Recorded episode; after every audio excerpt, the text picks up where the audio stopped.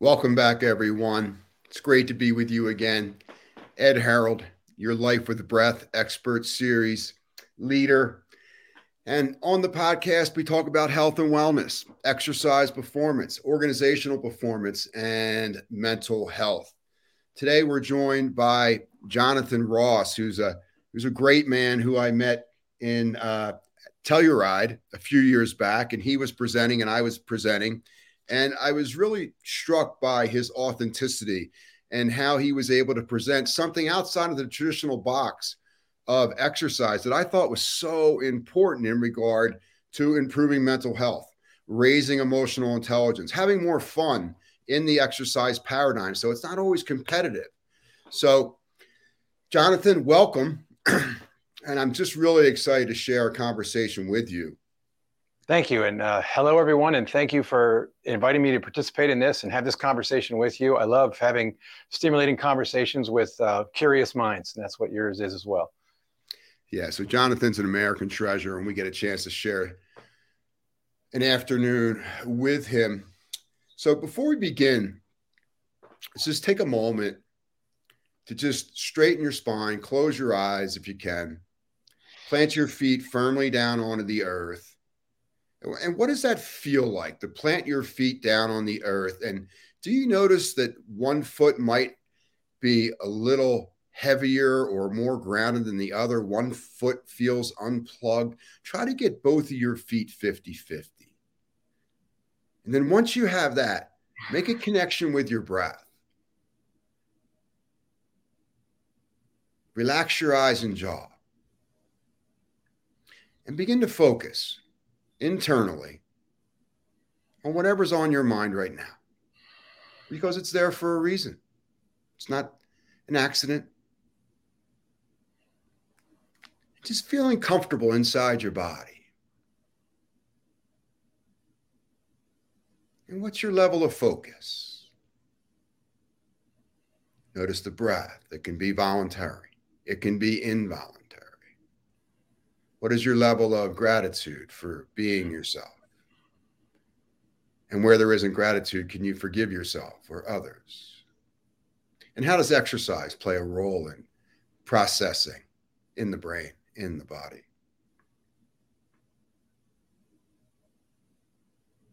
And as you begin to slow your breath down, and there's a felt sense of who we might really be, not who we pretend to be. See if we don't find a little more self esteem, a little more humility, a little more self confidence.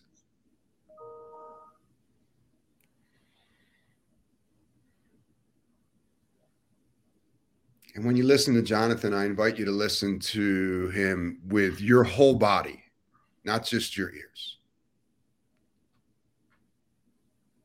Ah, thank you so much.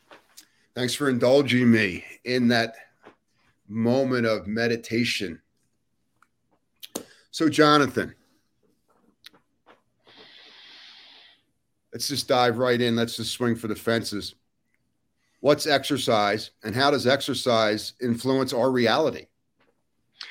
Well, exercise is, in strict terms, it's really simple. It's physical activity that's done at a high enough intensity that will create physical change in the body. It's essentially presenting enough challenge that your body will get a little bit of a whoa i need to get better at doing this thing if i see it again and so physical activity is what we do as humans in general and, and we're at lower levels of physical activity we're not really exercising although that has value as well mm-hmm. but then mm-hmm. when we exercise we've actually crossed into a threshold where we're either presenting a challenge aerobically or to our muscular system in some capacity. And as a result, our body will respond by getting better and adapting to that stimulus in the future. So it has to cross that threshold to qualify as exercise. So there's physical activity of all sorts. But once we've crossed that threshold where we're presenting a challenge that stimulates change, we've got exercise happening.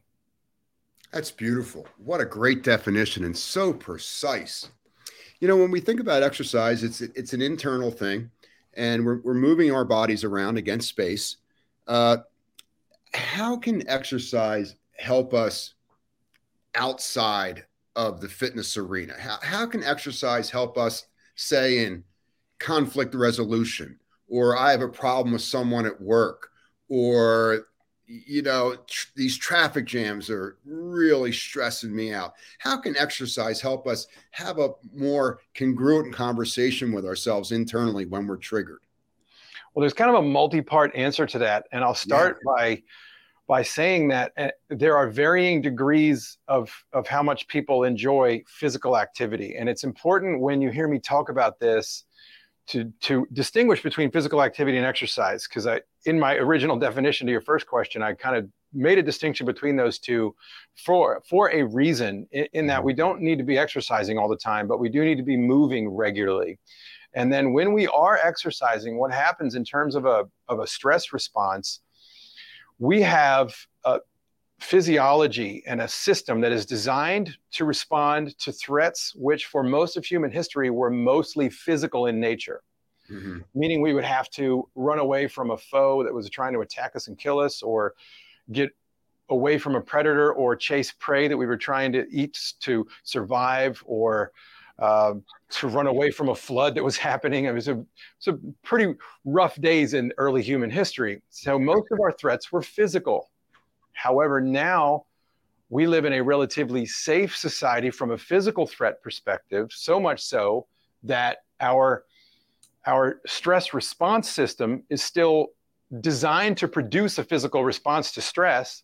But now we're worried about if we're going to have enough money for retirement or how we're going to pay mm-hmm. for our kids' college mm-hmm. or or any other number of psychological stressors and we're activating this stress machinery in our bodies that's that's gearing us up for action but we often don't we just squeeze the steering wheel to death when we're stuck in traffic mm-hmm.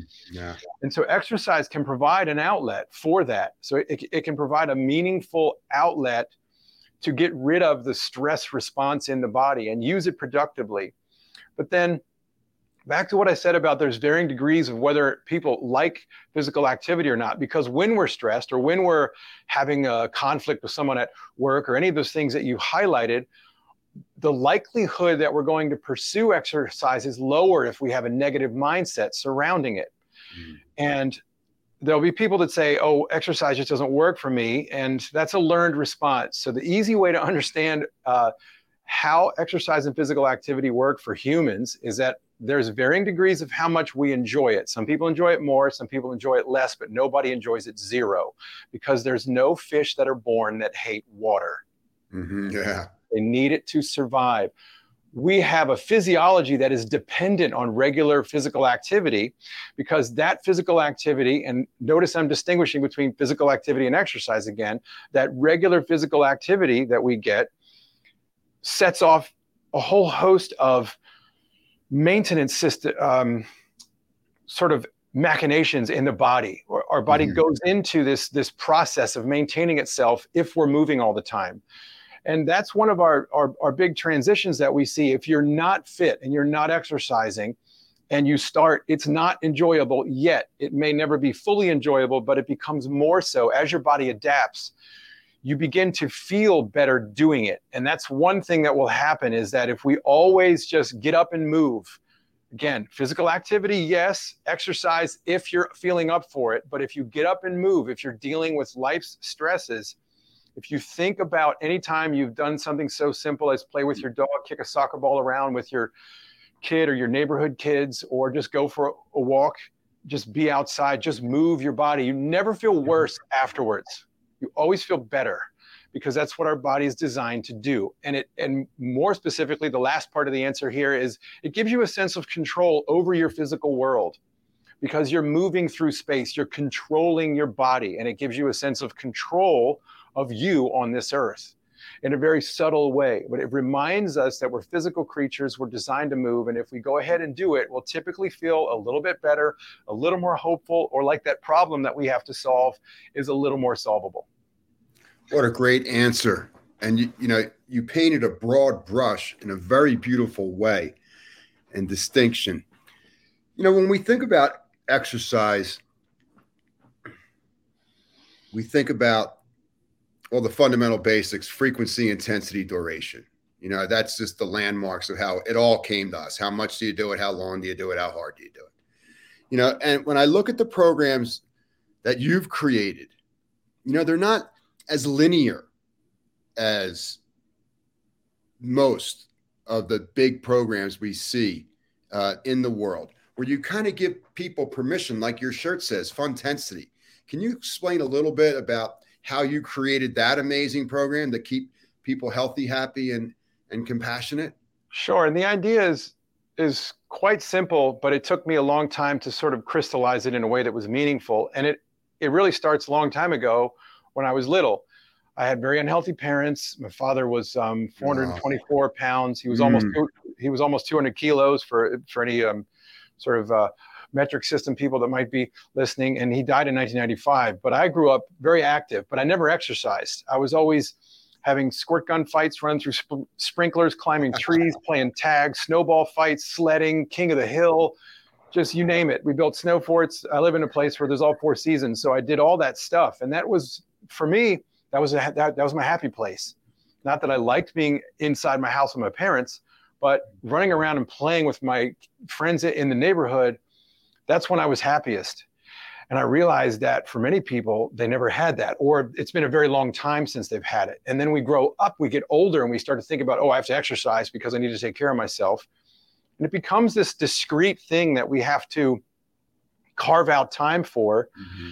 And I empathize with people because the people who struggle to exercise are normal because we mm-hmm. are, again, back to our physiology, we have a massive environment physiology mismatch. Our organism, the human organism, is, is, is terribly mismatched for the world that we live in today. We have, through technological innovation, engineered the need for regular movement out of our day. So now we have to carve out extra time set mm. aside to go do just that in a gym or a studio or in our basement if we have a workout space. And then we stop and then we don't think about moving much. So it's this discrete boundary. It's this thing we stick in our day. We start, we stop it, and we don't do it again. And play and movement are meant to be regular, just sort of in and out. And it's just meant to be weaved into your day on a regular basis. And that's really the, I guess, the emotional spirit or the spirit animal of Funtensity was having worked in fitness now for 26 years wow. and, and, seeing how people struggle with it and understanding that it really shouldn't be that hard for them but what we're selling them as the traditional approach to fitness doesn't make sense for the human organism because survival is a calorically uh, costly endeavor for most of human history because we had to hunt and gather. Mm-hmm.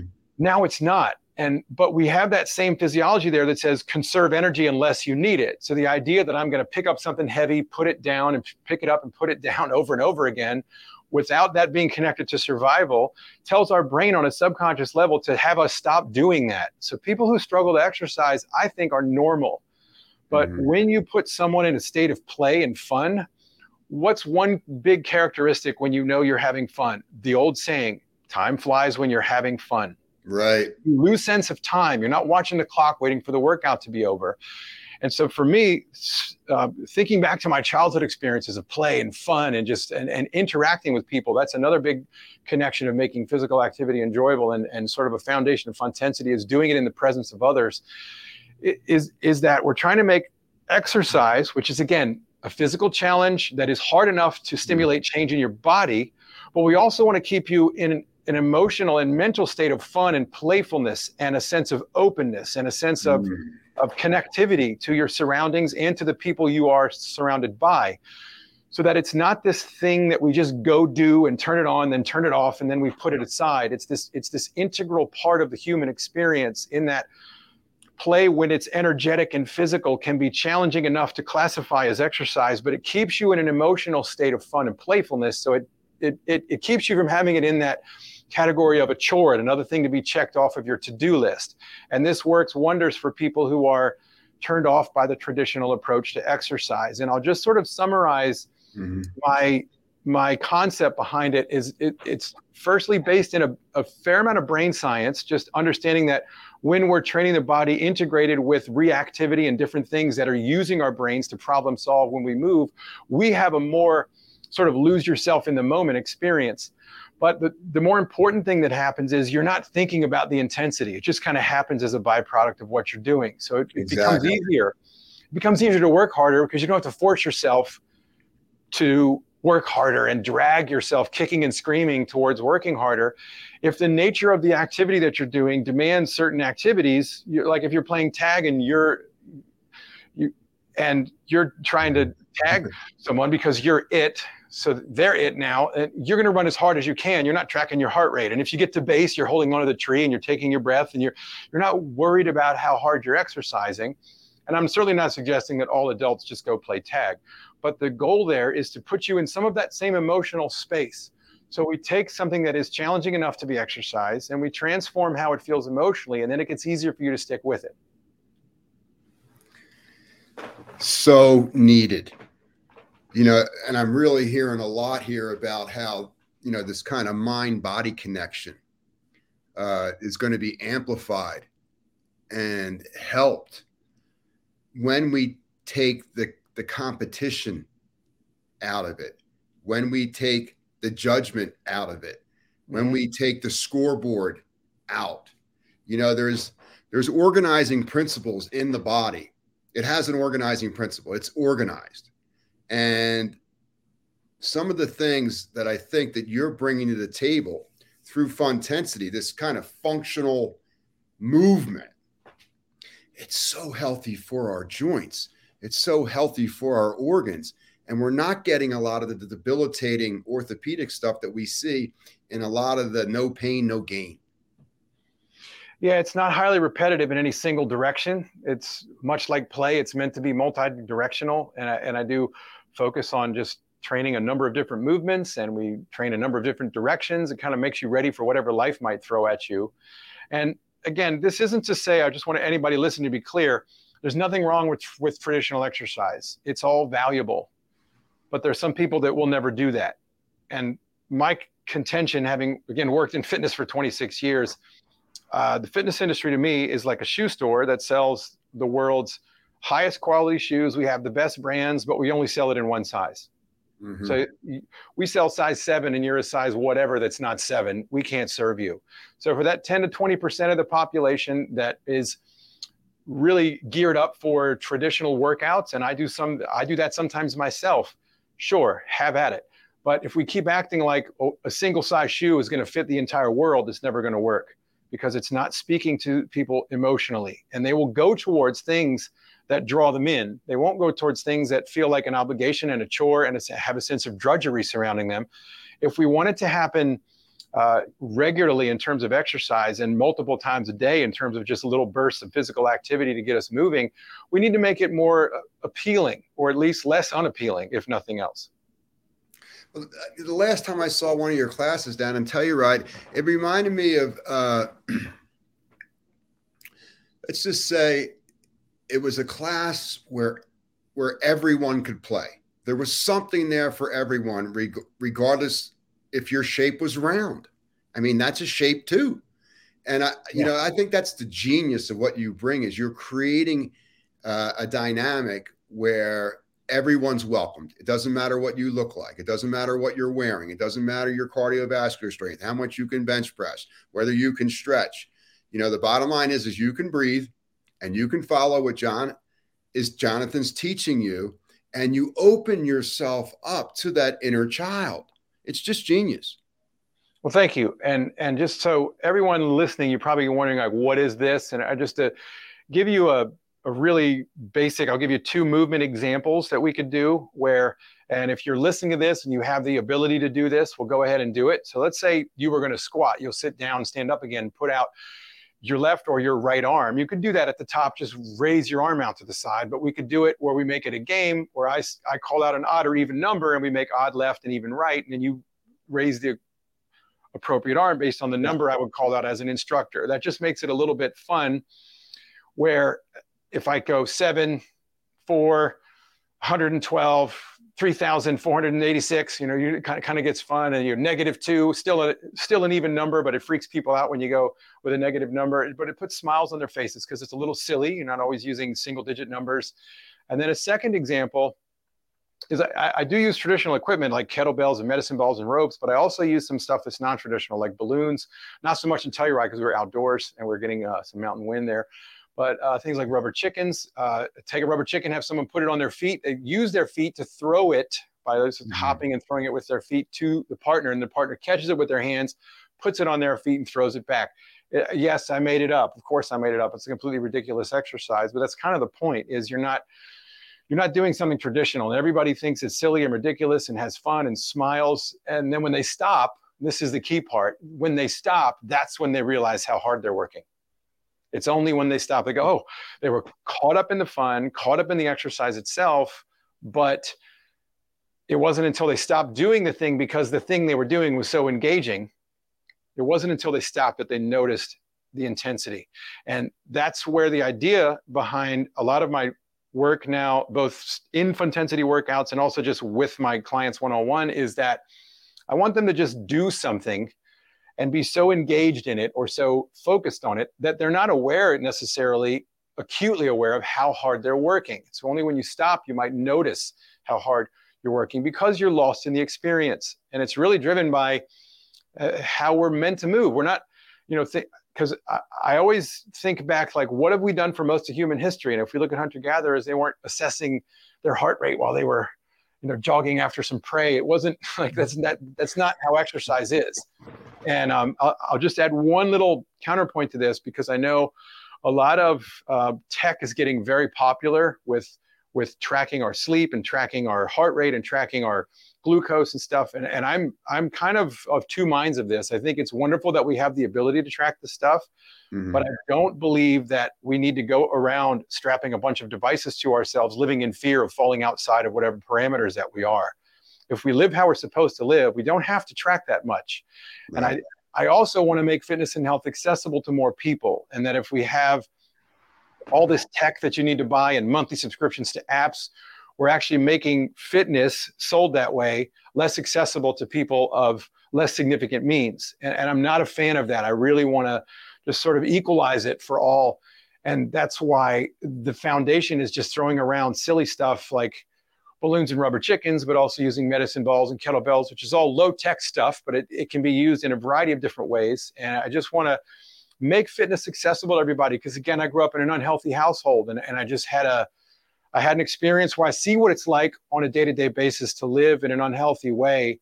And whatever you think it looks like it's probably 10 times worse. I've got some some horrifying stories of life with obese parents that i could share. And it's just uh, I, I want everyone that's that's heading in that direction or already there to make a u-turn because the beautiful thing about our bodies is the minute we start doing the right things uh, if you're 80 years old and you go out in the sun, you're still going to get sunburn. That means your body is always stim is mm-hmm. always stimulated and it's always going to react. It'll always react to the stimulus if it's provided. So at any age, we can always turn it around. You just have to make that U turn, start going down the other direction on that road. Yeah, and it's one breath away. Yeah. Yeah, I'm totally behind you in regard to the technology. Uh, you know, I think the people who are using the technology shouldn't be using it. And there are people who don't use it that might want to start to use it. it you know, th- there's a healthy use for it. Absolutely. It kind of takes the fun out of it. You know, most people don't understand what the numbers really mean, anyhow. Yeah. And, uh, you know, when we live in ourselves and we don't understand the numbers, you know, for me, exercise is a moment where I get out of my head and I get in my body. Yeah, absolutely. And I, I let the story of my body be the star of the show. And I don't yeah. want to be distracted by these emotions. I don't want to be distracted by these visualizations. I don't want to be distracted by these memories. I want to continue to learn and grow. I want to create different boundaries for myself as I age. And the great part about the body is it never, ever, ever lies. It just gives you the rock true north, true story. And, you know, that's a place where I think a lot of us, like for myself, really not applying myself the way I should have in typical education of memorization and repetition. I went to my body to get the truth. My body is where I learned how to have common sense, where I learned how to stay present, where I learned how to pay attention, and it all happened through athletic training and you know racing and things like that that's where i found out the truth about myself there's things i can do well there's things i can't do well either both are great and you know i want to try to learn one new thing every day and when i learn one new thing every day it's okay to forget something that happened in 2001 that has no bearing on ed in 2023 so you know the exercise metaphors when we could go on for days but Uh, you know, when you think of, I'm thinking about the things that you do, and I'm thinking about a lot of the systems that we don't hear a lot about in exercise. The vestibular system, you know, spatial awareness, yeah. eye movement, balance, coming out of balance, bringing yourself back. I'm thinking about the autonomic nervous system. I'm thinking about, you know, controlling adrenaline release, controlling cortisol release. You know, I'm thinking about our digestive system, you know, how we can kickstart these organs so that we have a ton of energy, but we have a resting heart rate and blood pressure. You know, when you start to do what you're presenting to people, some of the backup systems that we don't really hear a lot about in in fitness start to make a lot of sense. Yeah, that, that's very well said. I uh, I really believe in sort of elevating what what you might consider to be the secondary fitness characteristics, things like yes, balance, yes. balance, agility, and coordination, and things like that. If you if you think about it, they're they're often considered secondary fitness characteristics, but they're actually primary because we can't yeah. do do weight training or we can't do cardio or we can't go for a run unless we have balance, coordination, and agility and reactivity. And so that they're actually foundational skills to movement. And we usually only notice them in their absence. If we have something that's compromised, our balance, mm-hmm. our agility, our coordination, our reactivity, we start to become more consciously aware of them. Other than that, we take it for, for granted as a foundational skill. And that ability to just sort of bring them back to the s- surface, but not also clobber people over the head with it I just kind of, so I, when I'm doing, and what I mean by that is I'm not like smashing them over the head with all the science and all the stuff that they're training beneath the surface unless they want it. So there's two kinds of people when it comes to, mm-hmm. you know, there's the people that just tell me what to do, and then there's the people that are, uh, I want to know why I'm doing it, so then I'll be more motivated to do it. And I've got good answers for both of those people in terms of right. what to do with the approach that we're doing. So for the people that actually want to know what's going on and especially in the world of fitness, we want to make sure we're doing enough and then never really knowing what that is. So I'll say just two quick things on that is that uh, one, I think if we look at all the characteristics of fitness, we have agility, balance, coordination, endurance, flexibility, strength, power, speed, um, reactivity, I would throw mm-hmm. in there as well. Uh, you, you could even make a case for mobility. And so if we look at all those things, how do I make sure I'm doing complete fitness? Most people, it's like, oh, I do yoga, or I do running, or I do a little bit of weight training, or so there's. Mm-hmm. If, if you're if you're checking off the box on everything on that list a couple times a week, and most activities will will check off more than one of those categories. So running would be endurance, it would be reactivity, it would be balance, especially if you're doing something like a trail run versus a mm-hmm. treadmill run. You still have balance and coordination though. It's just more predictable mm-hmm. versus unpredictable. You have a little more reactivity with something like a trail run. And so th- there's multiple characteristics, even just going for a run. So if you're ticking off everything on that list a couple times a week, you're fine. That's really an easy way, but just think of all the possible uh, fitness characteristics. And if you're listening to this, I know I know this like the back of my hand, and I went really fast. So I'll go through them again. It's agility, balance, coordination, endurance, flexibility, strength, speed, and power, uh, reactivity, and then I'll throw in mobility as well. Uh, and then the other thing that I kind of wanted to to add about this is that this this ability to listen to the body is something that often develops over time. And staying curious and l- listening to the body most people don't trust it yet. We want to be looking at what what i'm doing is it enough? And so the second big point here is that the physical activity guidelines are a hot mess. They really are. Uh, they're terrible. So imagine, and I'm I'm not saying they're bad. I'm just saying the messaging is poor. If I wanted to get you to brush your teeth, and I said to you, you have to brush your teeth 14 times a week, mm-hmm. and you don't like brushing your teeth, you might go, "Gee, I could do 14 times in a day, and then I'm done for the week." so, why do we give weekly guidelines for something that happens in the time frame of a day? So, for example, um, I am. Let's see. 654 months old right? You, you don't really put it in those terms, right? Because because we don't frame up numbers this way. Mm-hmm. And so it's important for us to, to give physical activity recommendations similarly. The, the big government organizations say 150 minutes of moderate per week or 75 minutes of vigorous. Well, what does that mean? And for the average person trying to figure out how much to do. They're also not even accurate in terms of what's optimal because mm-hmm. The research shows the more you do, the more benefits you get. So that it, 10 minutes is not as good as 20, it's not as good as 30, not as good as 40, but they're all good. Right. And so there's no reason to limit people to 21 minutes a day, which is what 150 minutes per week is divided by seven.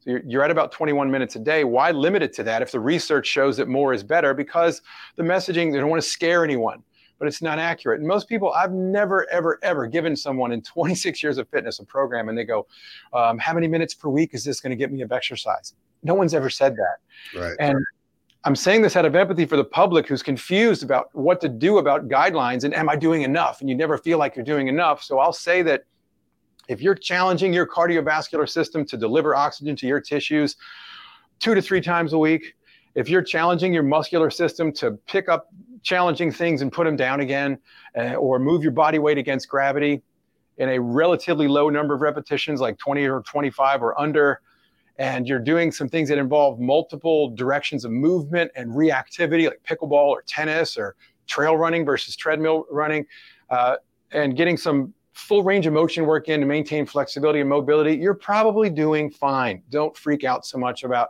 am I doing enough? And you're always feeling like it's never enough because you don't know what is enough because the messaging on guidelines is poor. So I really hope that's helpful for just having everyone take a nice deep breath and relax and, and know that if you're checking off those boxes of all the list of fitness characteristics a couple times a week, you've got it. Yeah, I think a lot of people don't realize actually how little you you need to do to stay healthy. You know, uh, so much of what we do is fear based. It's not Funtensity, it's fear tensity. And we're reinforcing these yeah. patterns in our brain that then we take outside of the gym into all our other relationships. And the next thing you know is we're a victim. Victim of what? Our perception that we're projecting. So, you know, the way you lay this thing out really opens the door for folks who don't like the word exercise. You know, if you don't like the word exercise, call it ice cream. You know, you call it whatever you want. But the bottom line is, is this thing needs to move. You need to pay attention to the movement and you need to get your ego out of the way. And that's why Funtensity is so awesome. Thank you. Yeah, I had an interesting experience. One of the uh, women that was coming to the class I was teaching regularly at a club for a while, uh, she said something to me that I'll never forget. It was first time she'd come to the class, and she said, "That was the most fun I've ever had, but I don't think I'm ever coming again." And here's, and I was, of course, I gave her a funny look, and then yeah, you can imagine that sounds like two things that are competing with each other. So I said, uh, "What does that mean? Tell me more about what's going on." She said, "Well." I feel almost nauseous now. She was so caught up in the the fun and the interactivity of the of the exercise that we were doing. She wasn't self-modulating in terms of how hard she was working. She was just so going for it because she was right. caught up in the experience. And I said, "Well, that's good. Well, do come back, but just pay a little more attention to what your physiology is telling you." But the power of it was that unlike traditional exercise, which again, it's not wrong. I'm not knocking it. I'm just saying it's not for everyone. That's the size seven shoe that doesn't fit everyone in the population. In her case, she'd never experienced anything that was this engaging and made her want to go for it to that extent while exercising. So she was caught up in it too much and wasn't listening to her physiology. So I encourage her to come back just listen to herself. If she needs to slow down on something a little bit, please go ahead. But the beauty of that is that she, she didn't, it wasn't me yelling at her to work harder it wasn't her feeling a sense of obligation or duty or or uh, need to or shame that she should work harder. It was her own desire to to more uh, expertly participate and, and execute that movement that made her generate her own desire to work that hard to almost make herself sick. so it's pretty funny. Beautiful. I mean, that, this is what it's like when you turn on you almost instantaneously inside a class, you begin to realize that I'm living my life turned off. And Jonathan's creating an environment where I, I've now turned on. And now that I've stopped, great, but I have to go back and turn off. And you know, why do I need to turn off? I've just I just hacked myself. Yeah. And there's something I like about what you do as well. And in my own way, I teach similar concepts, but I know you're about breath being used to stimulate, but also breath being used to calm. And and that's that's a key concept for me is that I want people to have an experience that gets them out of this mental gray space that most people live in most of the time. It's mm-hmm. and the way I put it is I want your uptime to be more up and I want your downtime to be more down. Right. So let's have good quality restorative downtime.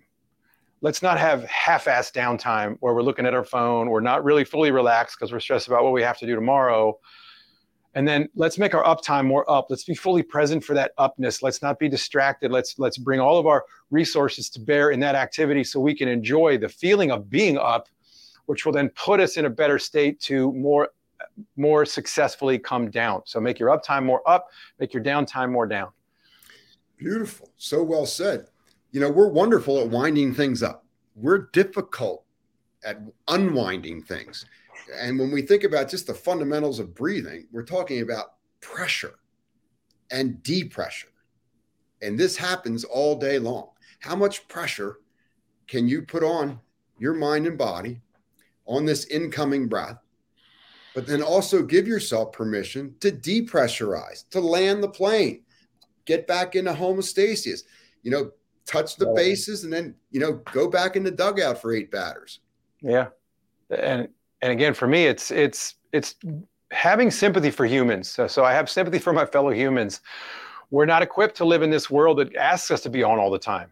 And we don't have the, the physiology that's equipped to deal with it can hunter gatherers yeah it was it's physically demanding but the research shows they only move about 15% more than we do during the day mm-hmm. but that's enough and they go do something whatever it is they go do something and then they sit and take a break but they they don't sit and take a break with more stimulus. They sit and take a break and just probably stare and look at clouds and just breathe and look at the birds. They don't they don't take a break with something that's more stimulating and not fully letting us take a break. And they don't right. and they weren't unwinding with having a cocktail or you know not that those things are bad in context and in, on occasion but just the the physiology that we have is meant to be up and go do something but then go up and and and after you're up sit down and daydream and just space out a little bit and and give yourself that break from the need to to constantly have your sensory s- system stimulated through what you're hearing through what you're seeing through what you're smelling through what you're saying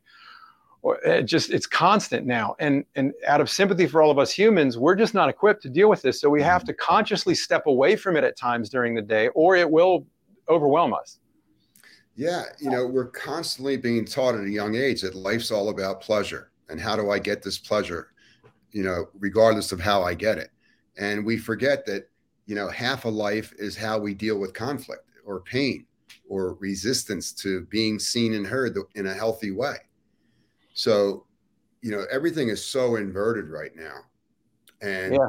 you know, the brain is constantly searching for pleasure so that you can fit into some place that you've created in your story that is totally your imagination.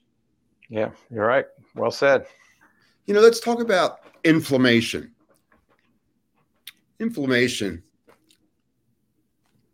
circulation, mm-hmm. oxygenation, the brain.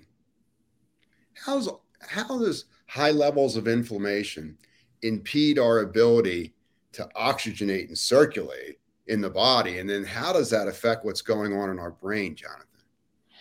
Well, it's probably best to look at this, this through the lens of, of chronic low grade inflammation. So that's the that's really the key, and and because that's the most harmful kind. Mm-hmm. Uh, anything we do that creates a challenge in the body, uh, especially in the context of exercise, you're you're going to have a short-term inflammatory response through sore muscles or things like that but that's short-term. The body has this reaction and inflammation is really the immune system dealing with the insult that it just experienced but it's meant to it's meant to get turned on to deal with it and then it turns off so it turns on it turns off. It's not a bad thing. Cortisol is not a bad thing. It's just mm-hmm. all this stuff is natural in us. It's just that we turn we keep it switched on too much. And through our sort of chronic low grade stress again worrying about our retirement fund and our kids college and you know how, how am i going to pay for blank and all that that just keeps us buzzing a little bit with a low grade stress all the time. And then we add possible sleep deprivation and we add foods that were nothing like mm. what the, the human genome has experienced until about 100 years ago, which are edible, but they're not food. And we throw in uh, possibly a lack of physical activity. And those are the four main characteristics that you're going to get to increase low grade inflammation in your body and set it up to a chronic state. Mm-hmm. So we have lack of sleep, unmanaged stress, poor nutrition, and a lack of physical activity. Those four things will put you in a chronic inflammatory state. And that's the part that we want to worry about. And especially specifically to brain health, since if we sprain our ankle, we feel it because we have nerve endings in our ankle. We don't have any in our brain. So when our brain is inflamed at a low grade, we don't typically feel it, although there's there's there's a suboptimal state of functioning in the brain and there's some damage being done. We don't we're not consciously aware of it because we don't have the ability to sense those feelings of inflammation in the brain. Interesting. That's so important for for the average person who's listening to this. You know, get some science about inflammation. You know, in the short term, it's what the body does. yeah, and, and even if you don't want to dive into the science because you're stressed and you're already getting not enough sleep and you're just stressed about, oh, I, how am I going to eat healthier? Just pick one thing to start focusing on. Just pick one thing on the list. It's it's a health is really um, it's a it's not a it's not a big thing. Health is a small thing, and mm-hmm. what I saw with my father and what led him to die the way he did, but also in seeing it go the other way with people turn their lives around and in some cases helping them do that is that the body you live in is the result of all your small behaviors plus time. Mm-hmm. So it's small behaviors plus time. You, it's a lot of small behaviors. You're going to have a lot of small behaviors that make up how you fill up your day, then add years and decades. That's the kind of body you're going to live in. Mm-hmm. I can work out today. I can skip tomorrow's workout. I'm not going to look any different tomorrow. It's not going to make a difference. What you do in one day is irrelevant. What you do as a pattern is relevant. So the first thing to do is to start shifting the pattern. And if anyone listening to this is just buried under stress and lack of sleep, poor nutrition, and lack of physical activity, just pick something to do that makes tomorrow better than today was. And just do that again repeatedly without biting off more than you can chew because that's the time. The time element is bigger than your behavior. So if you have a bunch of small behaviors plus a decade, you have massive change, but that can go positive or negative depending on what those small behaviors are. And I hope that makes right. sense. It's like a formula, almost like a mathematical formula where a bunch of small behaviors plus time. And if time gets really big, then the change gets really big. And that can be positive if it's positive behaviors, or it can be negative if it's negative behaviors. Let's talk a little bit about sleep. It seems like we can't consciously choose sleep because if we could, we'd all be sleeping like a baby. What happens during our day that makes it so difficult for us in 2023 to shut our eyes for eight hours? Well, we don't let ourselves appreciate the natural rhythms, uh, sometimes because our society is. So I don't want to have anyone. The one thing I never want anyone to do from anything I ever say or talk about is to feel like something's wrong with me. Mm-hmm. I don't want anyone to think that. So there's, we're all trying to figure out life and we're trying to do it in the context of living in a society that doesn't really by default promote life and health sustaining behaviors. It, in fact, many times it does the opposite. So we're in a world where we're trying to figure out how to meet all of our demands of our responsibilities. And oftentimes, because they're, they're psychological stressors, not physical ones, they eat away at us and we ruminate. And then it forces us to be stimulated when we shouldn't be. And if you look at happiness curves, if you look at research on happiness through the lifetime, it's a U shaped curve because we're relatively happy when we're younger and we're relatively happy when we're older. And I'm talking about 60 and up. We're most miserable when we're in our 40s and 50s. And the reason is that typically, and of course, everybody's situation is a little bit different, but speaking in the broad terms of, st- of statistical analyses of large numbers of people, mm-hmm. in your 40s and 50s, you're dealing with getting your kids successfully launched into adulthood you're also possibly dealing with your aging parents going into that world of beginning their decline and adjusting things in their lives, and you're involved in that. But you're also probably, if you've been in one career since your 20s, you're you're really well established in it. You're doing well, so more is being asked of you professionally, and you pile those three things up on top of each mm-hmm. other, and it's a wonder anybody in their 40s or 50s isn't miserable all the time because we're being asked to do all these things all the time. We're not mm-hmm. given any off time, pretty much. Mm-hmm. We're told to take it, but we're not given it. So it means mm-hmm. that there's this subconscious, like, oh, oh yeah, you can take that extra day off, but somebody else might get the promotion. Kind of, it's almost unwritten into some of the rules of society in certain jobs, and so it's very unfortunate. And I sympathize with people trying to kind of figure it all out, and that that biology that's in us though that circadian rhythm that where we're it, it's a constant war between the chemicals in our body that are trying to keep us awake and the ones that are trying to put us to sleep. And they they each get to win a little bit each day. If everything is in harmony they each get to win a little bit each day. And we get tired and we then go oh yeah i'm beginning to sense that my body is preparing for sleep. And we just and we willfully go. We just allow the body to do it. But if we're too caught up in something or uh, something I saw a lot during during COVID with people that I was coaching, and this was fascinating. And there's a term for it that I can't remember right now, but it was essentially because you're stuck at home with people all the time and you need your alone time. You're trying to be the last person standing, so to speak. Everybody else goes to bed, and then you get to be awake for an hour by yourself and have some alone time because we're all just um, mm. sort of surrounded by the people that we live with all the time. And right. so people were, were delaying their sleep time willfully to get time to themselves because it's the only way they could get it. And so there's a lot of different ways we sort of outsmart ourselves and we don't listen to our physiology telling us that it's time for us to rest and rebuild and repair and recuperate and we ignore it. And we can get by with a day or two, but then long term, it creates a very unhealthy state in our physical selves by a lack of repair of our tissues. And it creates a brain health problem by having a whole host of uh, systems compromised in the brain. The biggest one is that the brain doesn't clean itself up at night, which it typically exactly. does.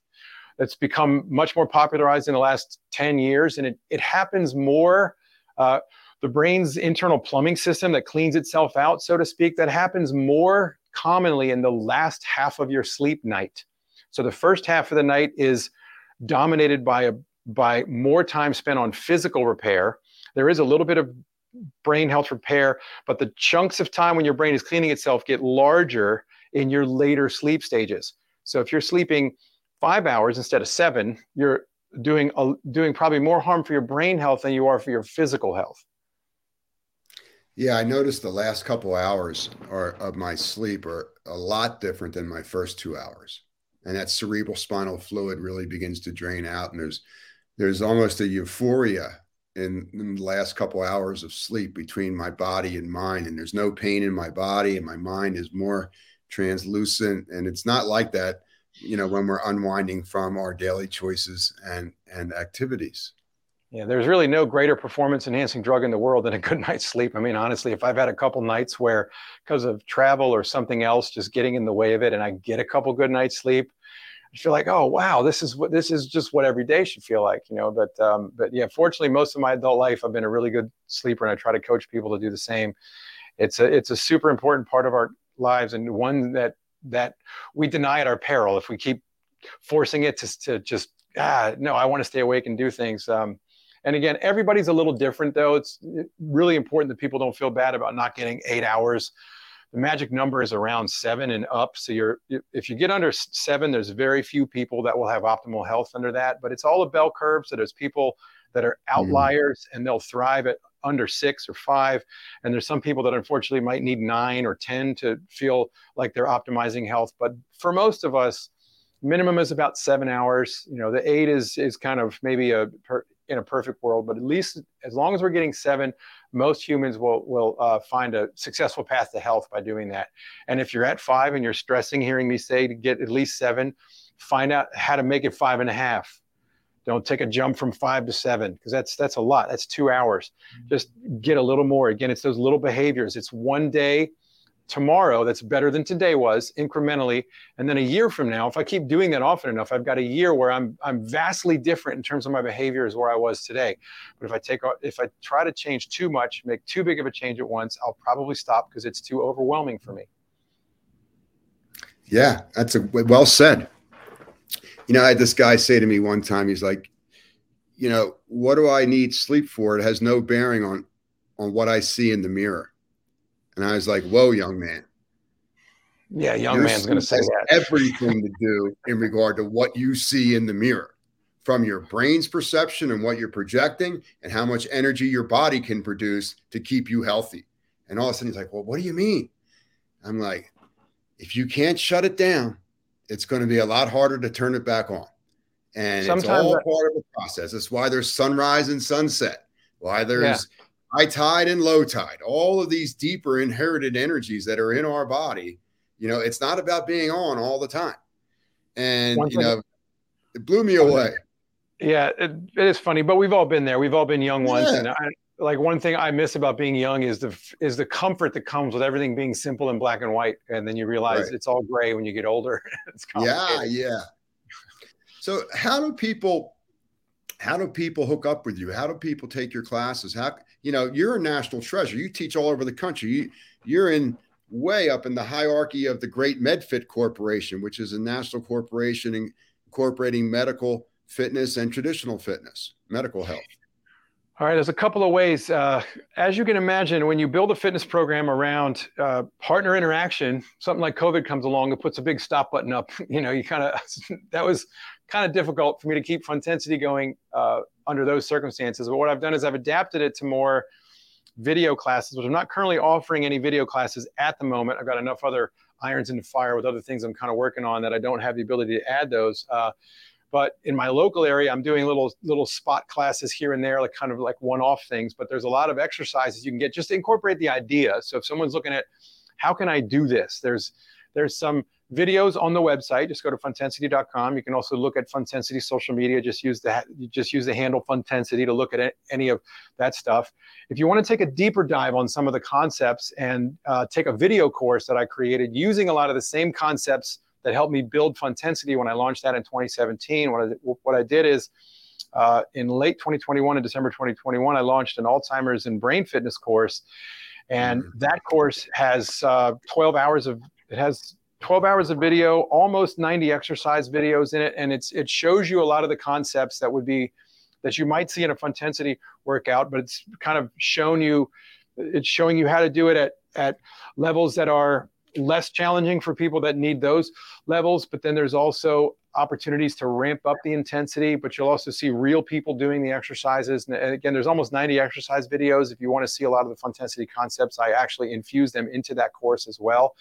Uh, but that's an educational course. You'll learn a lot about brain health in general, how to keep your brain healthy. The, the best news ever is that the most significant behaviors uh, or the most significant factors in keeping the brain healthy are the ones that are mostly in your control. Yes, we can't control getting older and all that, but we can mm-hmm. control physical activity, sleep, stress, our social connections, our nutrition. And those are the most valuable things in terms of maintaining not just a healthy body, but a brain.